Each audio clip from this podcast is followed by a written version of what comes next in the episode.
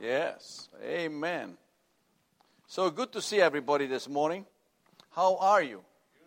Wonderful. Okay. Well, that sounds pretty good. Wonderful. Yes. Beautiful. Yeah. No doubt about it. Yes. Well, today we are continuing in Second Peter, um, the first chapter. We hope to finish the first chapter today and go through verses 16 through 21. Um, let me ask you, verses 1 through 15. Can you just give me a, a little something of that you picked up, verses 1 through 15? Just throw it out there. Not everybody at the same time. Let's be orderly here. Yes? Anybody? Verses 1 through 15. Yes. Well, 1, 1 through 15, yeah, so that's.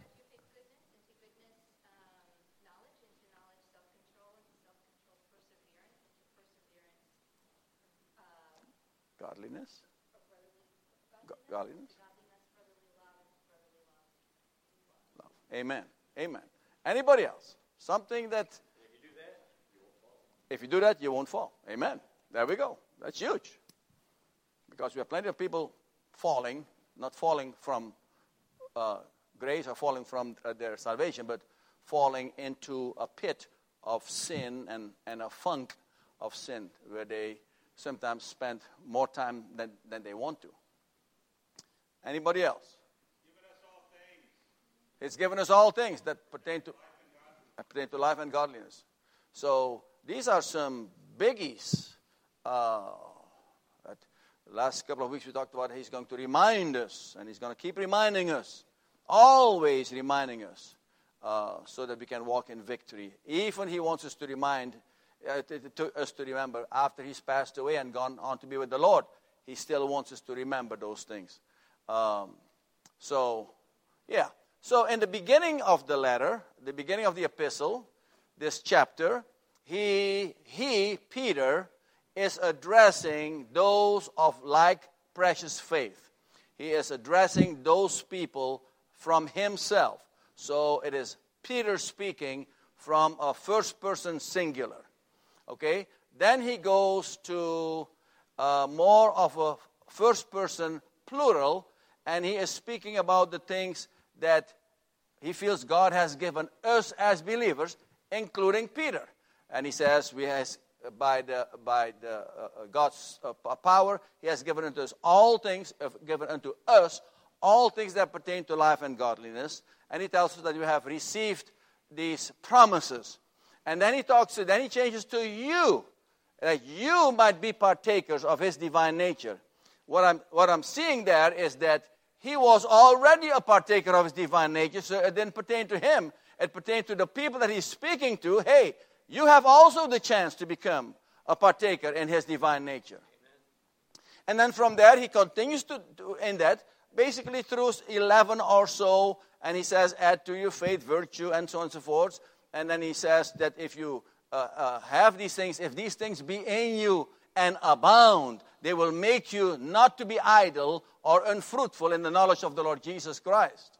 Uh, but if you lack in these things, you are blind and you are short sighted or nearsighted, or the King James says you, are, you cannot see far away. And he says you have forgotten, you, now you're forgetful about the sins that were purged from you, and, uh, the old sins.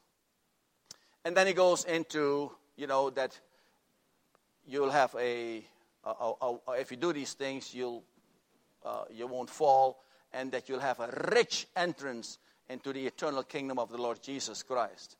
Uh, and then he goes into I, I will remind you so that you will remember. And I will always do that so that you will also remember when I have passed away. Now, in verse 16, all of a sudden he changes to we because he is going to talk uh, about uh, the idea of a testimony that he has, a witness that he has on the mount, the holy mount, with he, Peter, James, and John.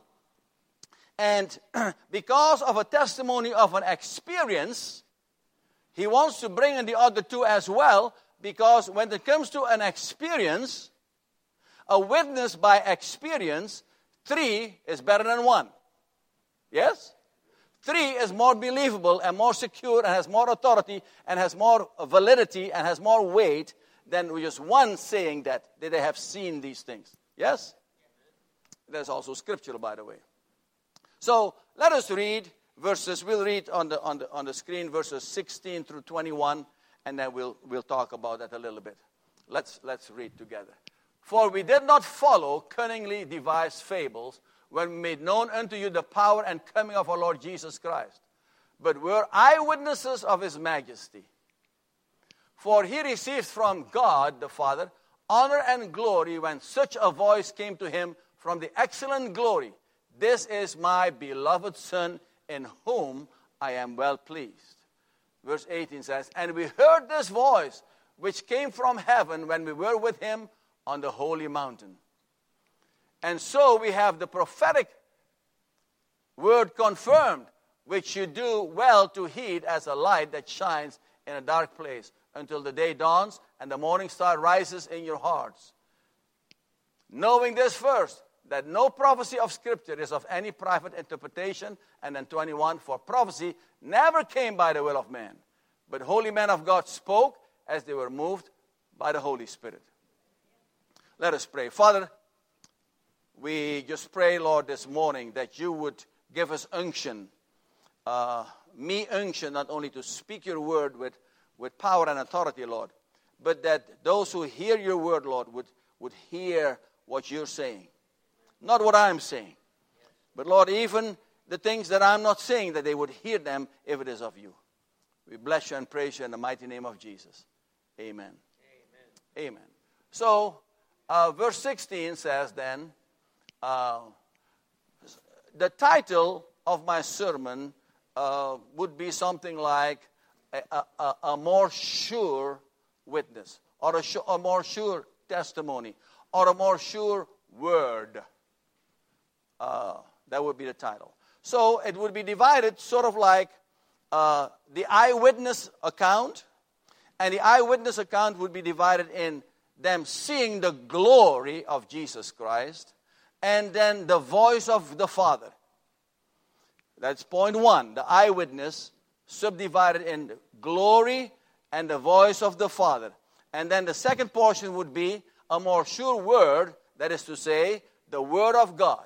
And we'll, we'll, we'll delve into that and look at, in, into that uh, a little bit. For we did not follow cunningly devised fables when we made known unto you the power and coming of our Lord Jesus Christ, but were eyewitnesses of his majesty. Verse 16. So he says right there of the beginning, hey, what has been going around a little bit, as we can find in the book of Titus, uh, the same idea of that some of the Jewish rabbis, some of the teachers, uh, were telling fables, what he calls fables. Uh, not only were they telling stories, not only were they telling stories, made up stories and myths, they were cunningly devised. So these were not just stories, innocent stories. They were cunningly devised with the purpose of some sort of deception. Uh, so he says, We haven't followed those. We're not going by those. That is myths. Well, do we have some of those going around these days? Yes, amen. Plenty. Plenty all over the place. But we have also sometimes we have them going around in Christian circles. I have noticed over the years, and this is just as my experience. I have noticed over the years that many times when people give testimony of the Lord Jesus Christ, they embellish their stories. They embellish their testimony as if they want to, as if they would be more spiritual when their story is embellished. It becomes a fable. Because let me tell you something, you could never add to what God is doing. like you could make it look better or something. Uh, but I've noticed that a lot. And so it makes it that people are less believable. Yes? Or people would say, um, God told me such and such. And when I hear that, I immediately, my antennas go up. Zzz, because when you say, God told me, that is some serious talk. Okay? I try, I try to make a decision. This is just an old example, but, uh, and I had a conversation with my sister Dorothy and uh, about the decision. And I thought I had a pretty good, smart idea. But when I was visiting with her, she says, I prayed about it. Well, I hadn't prayed about it. I just came up with an idea that I thought was good, good and clever and right. But when she said, I prayed about it, boom, all bets were off. and Antennas went up, and oh, I need to hear what you had to say. And as it turned out, she had the, she had the right idea. It was far superior than what, than what I, I came up with. So, uh, so when somebody says, The Lord told me, you better have heard from the Lord. It is almost blasphemous for you to say that the Lord told me when He didn't tell you.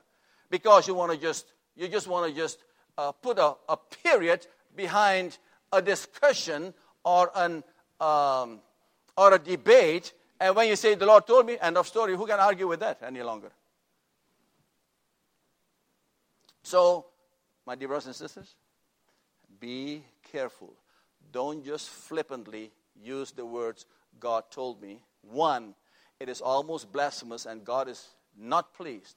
And secondly, you lose credibility when people find out that this is not of God.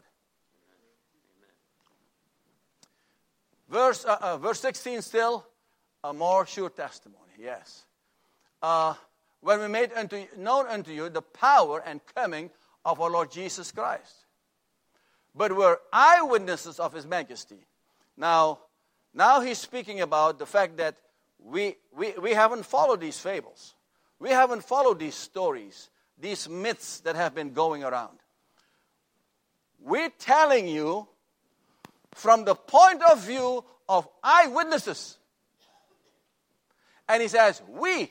He is not just referring to himself like he was, he had the experience.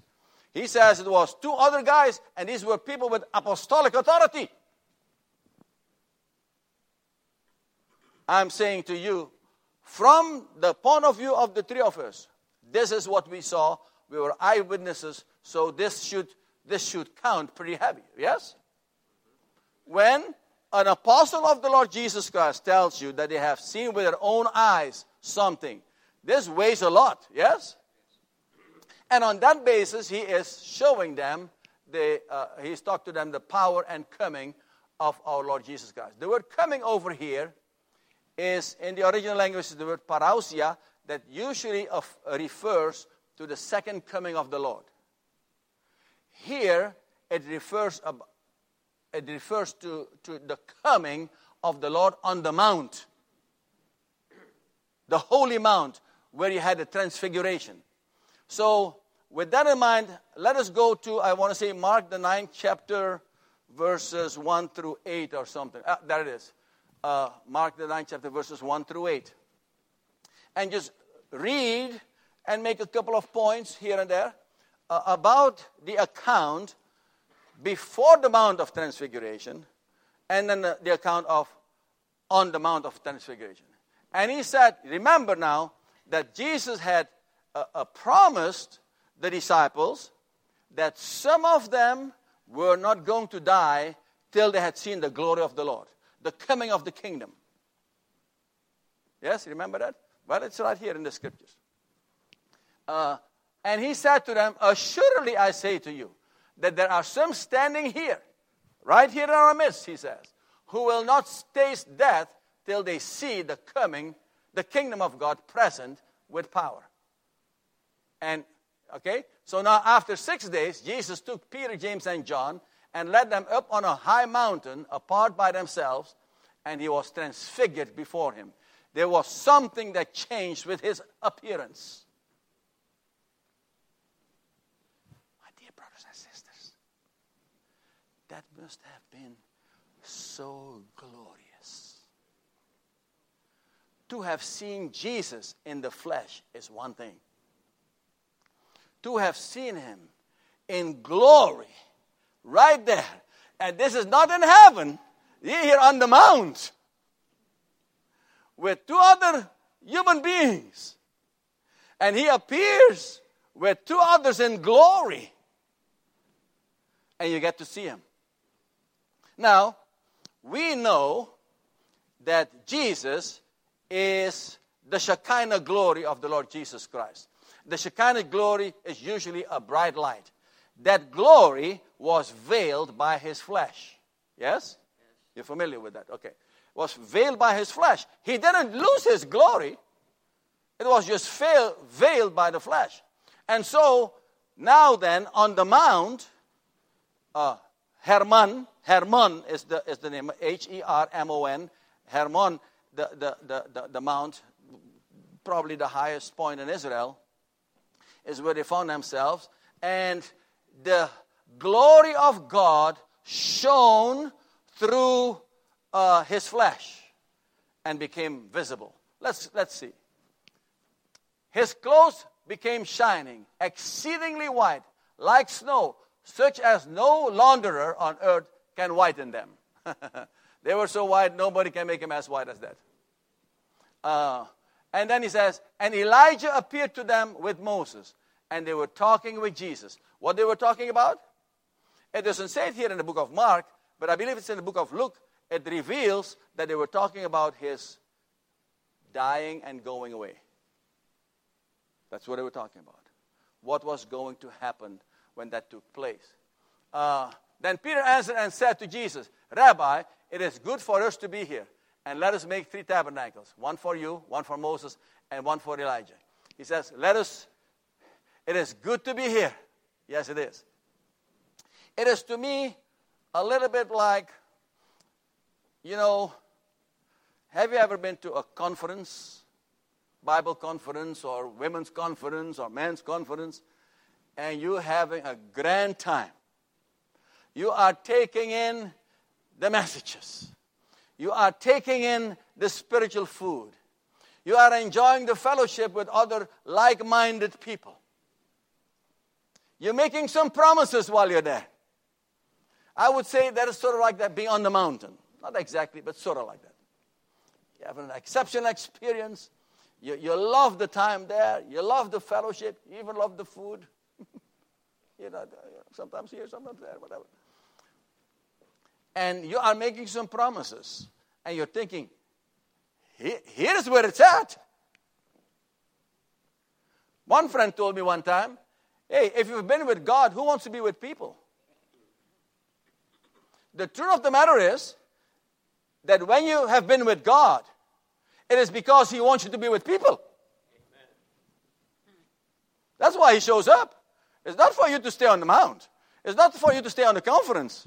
Oh, now I have to go home. No, no, no. He met you at the conference, so when you go home, you can minister to people. Because the ministry is not on the mountaintop, the ministry is in the valley. But I got good news for you. There are also mountaintops in the valley. Because ministry, though sometimes inconvenient, though sometimes tiring, it brings great joy to see the Lord having victory in other people's lives. So, uh, and then verse 6 says, Because he did not know what to say, for they were greatly afraid. Verse 7. And a cloud and a cloud came and overshadowed them, and a voice came out of the cloud, saying, This is my beloved Son. Hear him. According to Peter, there was no doubt that that was God's voice. I tell you, my dear brothers and sisters, that when you hear God's voice, there is no doubt it is God's voice. Nobody can talk like Him. Nobody sounds like Him. When it is His voice, it will be completely different. the voice of God. Does he speak to other people? Yes, but not with his voice. He speaks through Jay with Jay's voice. He can have a message through, through, through Jay to speak to me. But when you hear his voice in particular, then suddenly, when they had looked around, they saw no one anymore, but only Jesus with themselves. So, this is the eyewitness experience that Peter, James, and John had there on the mountaintop that refers to we, when we told you about his power and his kingdom, is not because of fables that we heard or myths or, or stories that we now regurgitate to you, that we now be spinning out to you, that we're telling you about the stories that we heard. We'd call them stories. Nothing wrong with telling stories, but they're just stories. We're telling you about an eyewitness account when we're speaking to you about the power and the glory of the Lord Jesus Christ. Amen. We go back to Second Peter, verse. So, so when he's speaking there of the coming of our Lord, the word parousia is usually word for the usually used for the second coming. Here it has to do with the coming on the mount. And he showed the glory uh, of the Lord. And he says, We were eyewitness of his majesty. You saw in, in, in the account that in, in uh, Mark about his majesty. Verse 17. For he received from God the Father honor and glory when such a voice came to him from the excellent glory. This is my beloved son, son in whom I am well pleased. Verse 18. And we heard his voice, which came from heaven, when we were with him on the holy mountain. We heard his voice. So he gives testimony, and he gives witness, and he gives um, the account of and he wants to give you a, a, a, surety that what he is telling you is true on the basis of one. He has seen the glory of the Lord. The eyewitness account, the eyewitness account consists of that he has seen the glory of the Lord, and that secondly, he's heard the voice of God. Okay? Is that pretty good for you? Well, well, well you know, when somebody tells you that, and it is true, uh, because you have the witness, the testimony of three people, then Wow. Hey, that's pretty good. Especially three people with apostolic authority. So, that is one, one way of testifying there. He says, My testimony is this. We have seen the glory of the Lord. We are eyewitnesses. We've seen it. We've heard the voice of God, the Father. We are eyewitnesses. This is what we've seen. This is what we've heard. Then he goes to verse 18 and he says, verse 19, I'm sorry. And he says, And so we have the prophetic word confirmed, which you do well to take heed, or to heed, as, and the, my King James says, to take heed, as a light that shines in a dark place until the day dawns and the morning star rises in your hearts. And so we have the prophetic word confirmed. Actually, it is does somebody have the King James Version? The, the, the, not the New King James, but the King James Version. Would you read that? 19. Verse 19. We have also a more sure word of prophecy. Okay, that, that's good. I'll, I'll, I'll take it from. Say it one more time, nice and loud.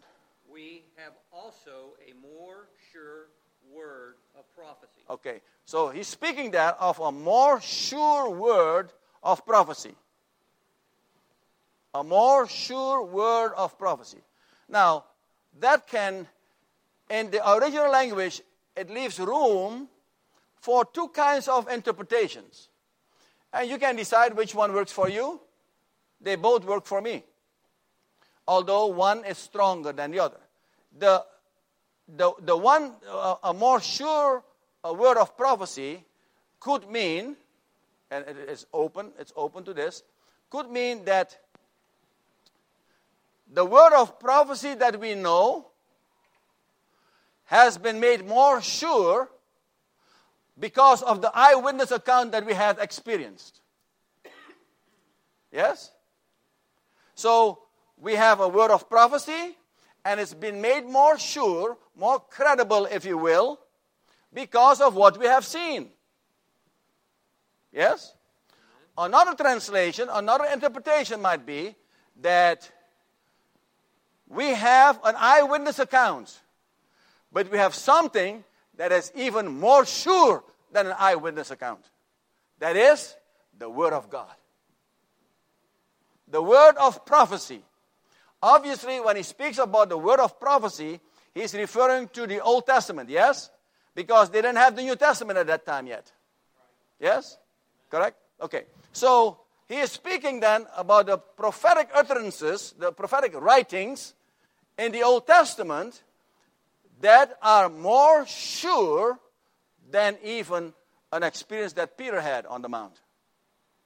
So I think it's both because certainly, and we'll talk a little about this, but certainly when you have the prophetic word of God or the word of God, certainly it comes to life when you have legitimate experiences of God. Yes?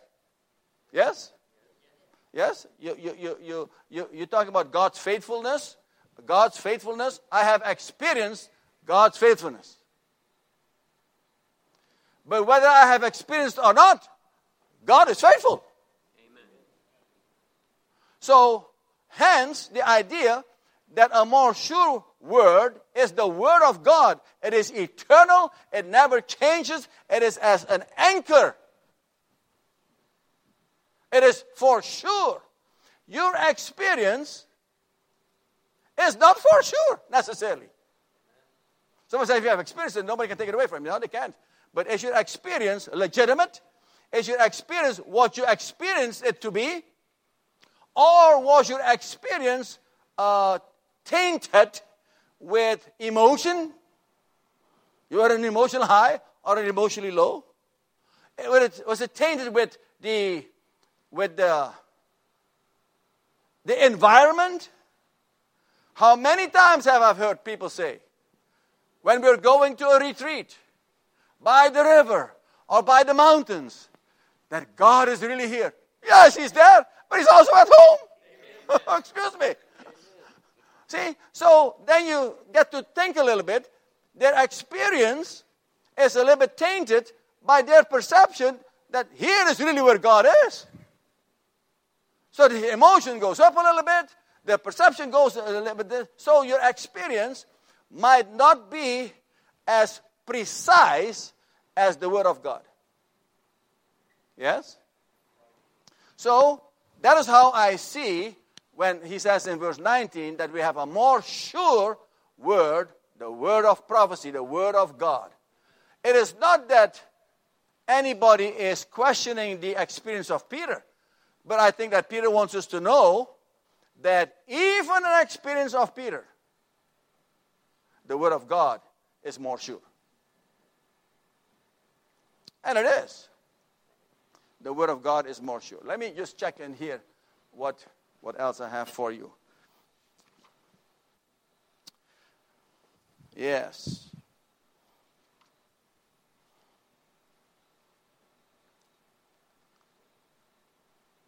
Yes.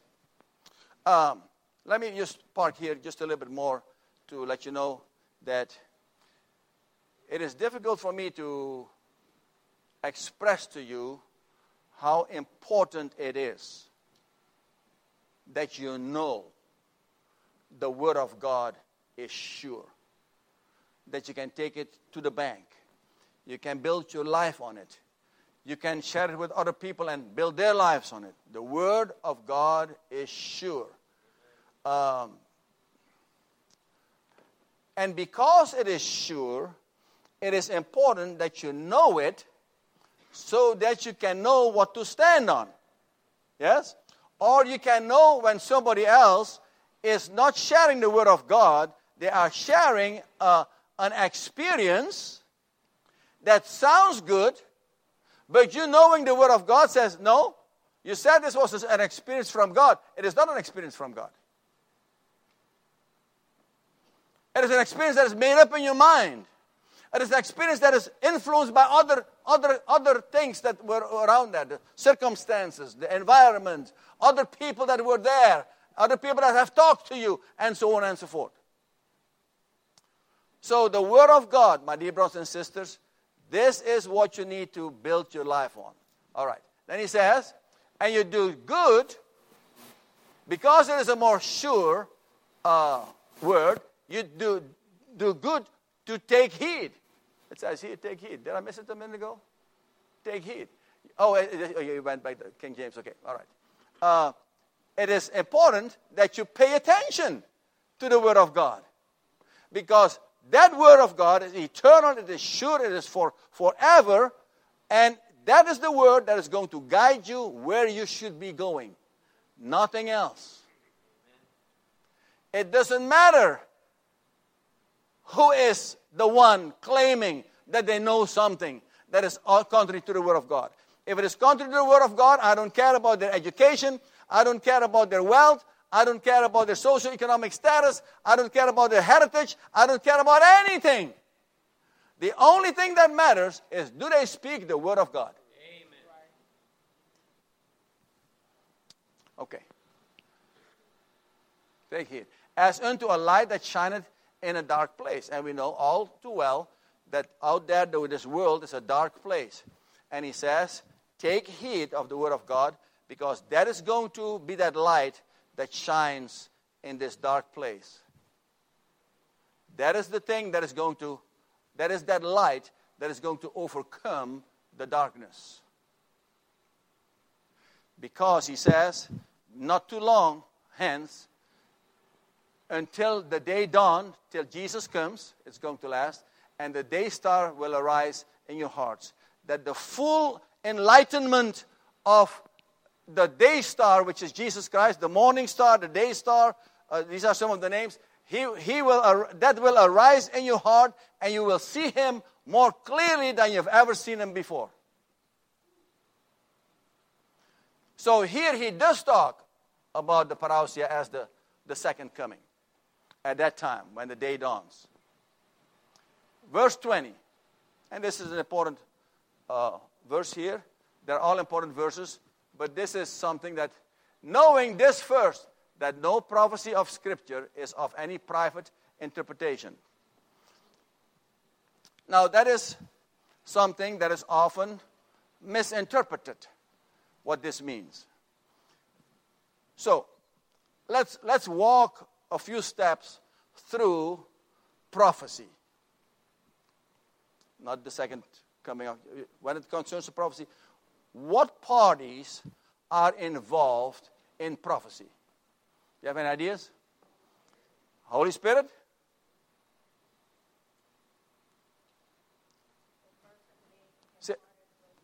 Thank you. The person, the prophet, the person who is imparted with what the Holy Spirit is sharing with him, the prophet himself, and you have any more people that are involved? And the hearers, us, the readers, the hearers. So there are three parties involved. Let us start backwards. Us, the hearers or the readers, and the people that Peter was writing to, which is us and the, the Jews at that time. The prophet himself, who is the, the writer or the speaker. Yes? And then the source, my dear brothers and sisters. Now, let me ask you this.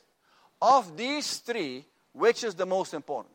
The source. The source. The source. Because he doesn't need me or you. He can talk through donkeys if he wants to. Right? Uh, and, and he did. Thank you. So, but it is important that when there is a prophecy, something that is called prophecy, that the source is the Holy Spirit. That the source is not me, or that the source is not you. So, of these three, the most important element is the Holy Spirit, and Peter says the very same thing in verse 21. And we'll come back to, to over here. 21 says this for the prophecy came not in old time by the will of man. Man had nothing to do with it. except God used him as an instrument to write it down or to speak it for somebody else to write it down or whatever. Holy man of God spake as they were moved by the Holy Spirit. So then, the private interpretation is that uh, let's look at all the three parties. It is about the Holy Spirit. That's what Peter says right over there. That there were holy men that spoke because they were moved by the Holy Spirit. And that is what, what it means. There is no private interpretation. There's no person that can come up with a prophecy unless his source is the Holy Spirit. Unless that was given to him by the Holy Spirit. Yes? So there's no private way of me coming up with a prophecy. And there is no private way for me to interpret a prophecy. God said what He said, and that's what it says. Amen. You cannot say, well, it means this and this to me. No, it doesn't, it doesn't matter what it means to you. It, it matters what it means to God. Your opinion of what it means is neither here nor there. You have to get the right opinion. You have to figure out what God is saying with it. And so, therefore, part of the idea of interpreting prophecy is that it agrees or corresponds and certainly not disagrees with the rest of the scripture. Yes? So that is all tied up the way I see it in that private interpretation thing. First, it is of the Holy Spirit. Secondly, you cannot just do your own thing. As a, you, are called a prophet and you do your own thing. And then thirdly, you cannot just interpret any way you want to. And would you say that if somebody is a prophet, he is a pretty special guy? Or somebody a prophetess, that she is a pretty special lady? People, no, there is only one person thinking so. People looking at apostles and prophets as, whoa, they, they, they, they're up here. I'm sort of uh, down here, and they're up there. So, what happens is, for people to draw a following, or to sell books, or to look spiritual, or whatever, they sometimes call themselves a prophet.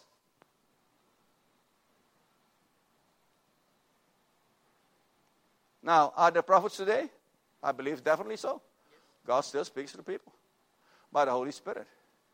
But I want you to know this that not everybody who has on their stationery prophet and or an envelopes prophet and on their name tags prophet, not everybody like that is a prophet. Matter no, I'm not going there. I was going to say, matter of fact, no, I'm not going to go there. I'm not going to go there. So, my dear brothers and sisters, what Peter is sharing over here is, is so crucially important to me. You still cold? I actually secretly bumped that thing up a little bit. That, the temperature? I bumped it up a little bit.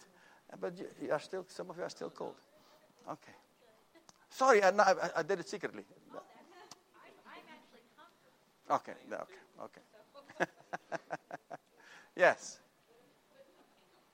Well, he's never going to brag. If he's, if he's a holy man of God, he's not going to brag. But, but he might make known that he is a prophet. And, but he'll be known to be a prophet pretty quickly. Pretty quickly.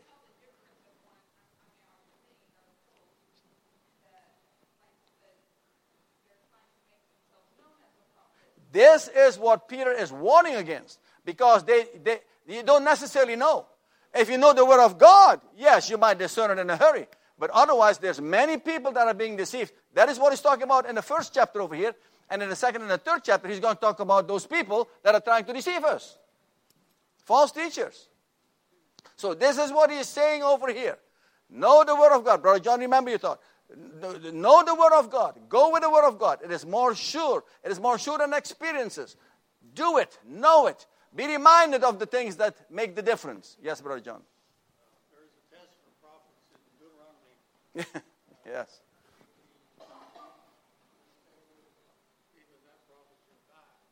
Yes. Yes. Uh, I, I'm not sure exactly how that relates to the New Testament. Uh, in the Old Testament, if he claimed to be a prophet and his prophecy didn't come through, he'd be stoned to death. uh, here when a prophet says something, when somebody who t- claims to be a prophet says something, and, and the, the opposite actually was proven, then uh, they just he just gets a pass. We're not stoning him to death. Uh, that might be a good thing. yes. Totally, totally. Thank God. Yes, yes, yes, yes. Uh, hopefully his ministry will die. Yes. Um, unless he changes. Yes. There is a type of that. You can interpret it that way. So, uh, so brothers and sisters, get what Peter is saying. That he hasn't followed fables. He has followed an eyewitness account. Not only him, but Peter and uh, uh James and John on top of that. There's three of them is what he's speaking on behalf of and we were on this mount and we saw with our own eyes Jesus and heard with our own voice the voice of the Father. We saw it right here on the mount. It was a fabulous experience.